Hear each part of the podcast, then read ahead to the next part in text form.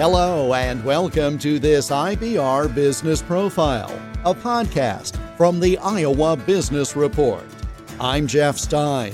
In the 38th edition of our program, which aired during the third weekend of September 2020, we talked with Mike Chapman, co owner with his wife Beverly of Culture House Books, now based in Newton. Mike Chapman is a Waterloo native who spent 35 years as a newspaper writer, editor, and publisher. He and his wife also founded Iowa History Journal magazine, tying in with their joint love of history. Mike Chapman has written 31 books in his career, including the official biography of Ambassador and Iowa Governor Terry Branstad and as I learned when we met in Waterloo on Wednesday, September 16th, writing and publishing books has come a long way in a relatively short time. When I tell people about my first book called Two Guys Named Dan, which I wrote in 1974, two years after Dan Gable won the Olympics, and the other Dan is the great Dan Hodge from the University of Oklahoma, who was undefeated three time NCAA champ and to this day is the only amateur wrestler ever to be on the cover of Sports Illustrated. So I decided I come up with the idea of two guys named Dan. At the time, I was sports editor in Fort Collins, Colorado. Well, I write the whole book on a typewriter, roll out the pages, take out my pen, and make all kinds of adjustments and changes. Then my dear wife, Beverly, retypes the whole thing again. And then I make a second set of changes. The manuscript's supposed to be turned in to a company in Milwaukee after this one weekend when I'd agreed to be best man in a friend's wedding in Newton, Iowa, of all places. We have a Pinto station wagon. We're driving down the highway, Interstate 80, from Fort Collins to Newton, a 10 hour drive. I'm behind the wheel, and my wife is in the back seat with the typewriter on her lap and the manuscript pasted on the seat covers, turning the pages, retyping the book. Can you imagine? And I tell that story to my kids and other people, and they just look at me with this blank expression. So that's the process we had to go through back then, Jeff. And then when computers came in and I'd cut and copy and paste and move around, the whole process has just changed so much. So my last couple books, we don't drive down the highway with Bev in the back seat retyping it. And going back to 1974, that era, you would create a manuscript, you would send it to a publisher who would then have to typeset it on very proprietary machines. There might be photography, design, etc., but that was all done by hand because you're pasting things up literally for the daily newspaper the same way. You're doing everything by hand. Cost a lot of money, took a long time, much quicker process now with computers. Oh, immeasurably quicker. And Bev and I do all our own layout and design. Now, my 31 books, Jeff, Bev and I created a company called Culture House about 30 years ago. And we've actually published 17 books ourselves. And people say, why would you do that? well, you have a lot better control of, for instance, one book uh, they said we could only, that I was going to sell to the University of Oklahoma Press, they said we could only use 15 pictures. And I said, well, I've got 60 pictures. This guy was a champion in so many different elements, and I don't think I can cut him back. And they said, well, it's a formula. It's our formula that works. So I said, I'm not going to do that. So I, I didn't have the University of Oklahoma publish the book. We did it ourselves and the book sold extremely well. And a lot of it was because we had 60 pictures in there. So you take a risk, but you control the process yourself. And then, like I tell friends of mine, I have friends calling all the time who want to publish a book. And I said, the writing it is the easy and fun part. The most difficult part by far is the marketing and the sales. It's it's it's a tough grind. It really is. But it has gotten better again with the internet and with technology because it used to be you'll put a box of books in the back of your car. For example, the more recent one, Stars in Waterloo, you would go to a speaking engagement in the city. You'd talk to people afterwards, sign books. That is a lot of fun to have the interaction with the audience. But now you can put them, as you have done, on your website, and people can buy them because of this thing called e commerce it is so much different than the old days where if you were going to put them in a bookstore, you would lose whatever profit margin you had because that's another layer of the process. Yes, and the bookstore has overhead costs and employees and everything. And I get that. And a lot of people say, well, I'm going to put my book on Amazon. And I say, well, that's fine. You do know that Amazon takes 55%. What?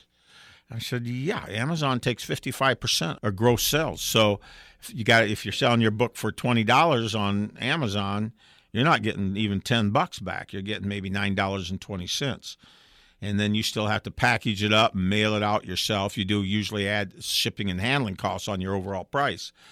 But yeah, it's like you say, Jeff. And the fun part of doing a book, and you've done books too, is to actually be able to meet the public and share stories and bump elbows. You don't shake hands anymore now. But that's the fun part. And when we did, Don Huff and I did the four book signings here in Waterloo, and you came to one of them with us, and it's, it's just so much fun to see people react to the product.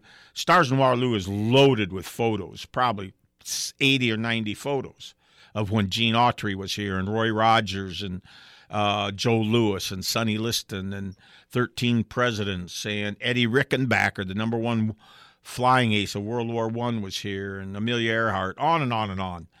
And people start saying, I didn't know this.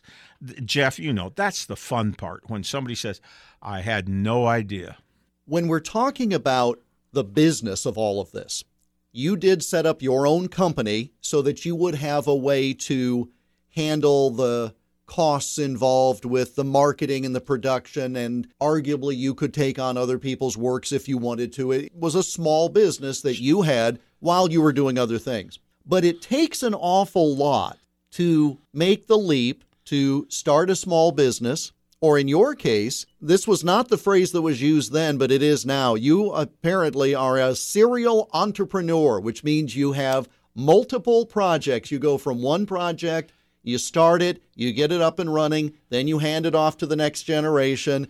That was the case with WIN, which stood for Wrestling Insider News Magazine. So you started that, you shepherded it, you then handed it off to the next generation. The same with Iowa History Journal, and of course the Dan Gable Museum National Wrestling Hall of Fame, which you founded in Newton and now lives in Waterloo. So, for someone who's listening who says, I have ideas, I want to do things, but I'm just a little timid, I'm a little apprehensive. What does it take in your mind so that that individual crosses the line and actually does what it is they have a mind to do? That's a great question, Jeff. I tell people who want to write a book, and being in a newspaper business for 35 years, I have all kinds of people come up to me. In fact, one of them came up to me, worked with me at the Gazette, and he says, I'm a better writer than you, Chapman, and I've never had a book published. And I said, Yeah, you may be a better writer than me, but I have discipline and I know how to follow my heart. Jeff, I say to people who want to write a book, there's two keys. You have to have the passion to do the research and know the subject, and you have to have the discipline to write the book. And I'm disciplined. I learned that from weightlifting. As you know, I'm a weightlifting nut, have been for 60 years. And wrestling background. I learned a lot from being around people like Dan Gable. It's okay to dream big, but you better know how to follow up, or those dreams are just going to slip away. So you have to have the passion and you have to have the discipline. And Jeff, there's one other key ingredient.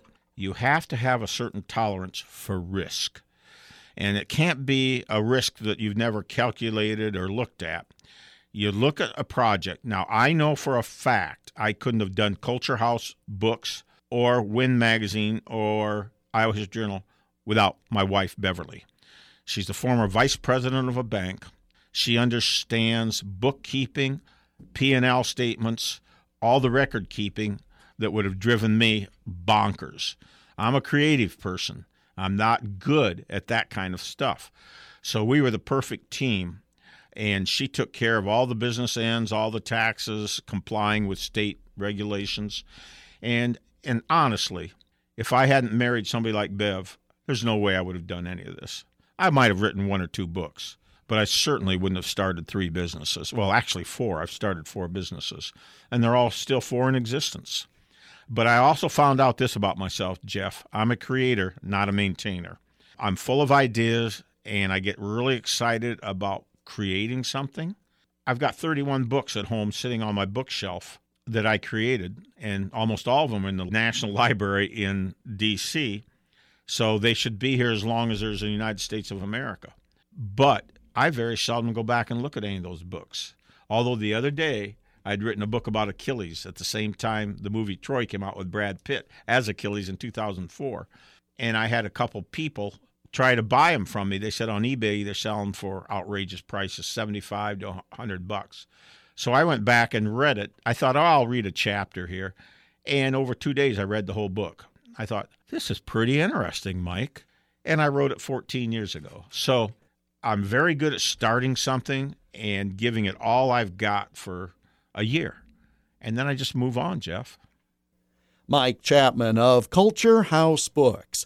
You can purchase copies of many of his books and DVDs by going to mike-chapman.com or to totallyiowa.com.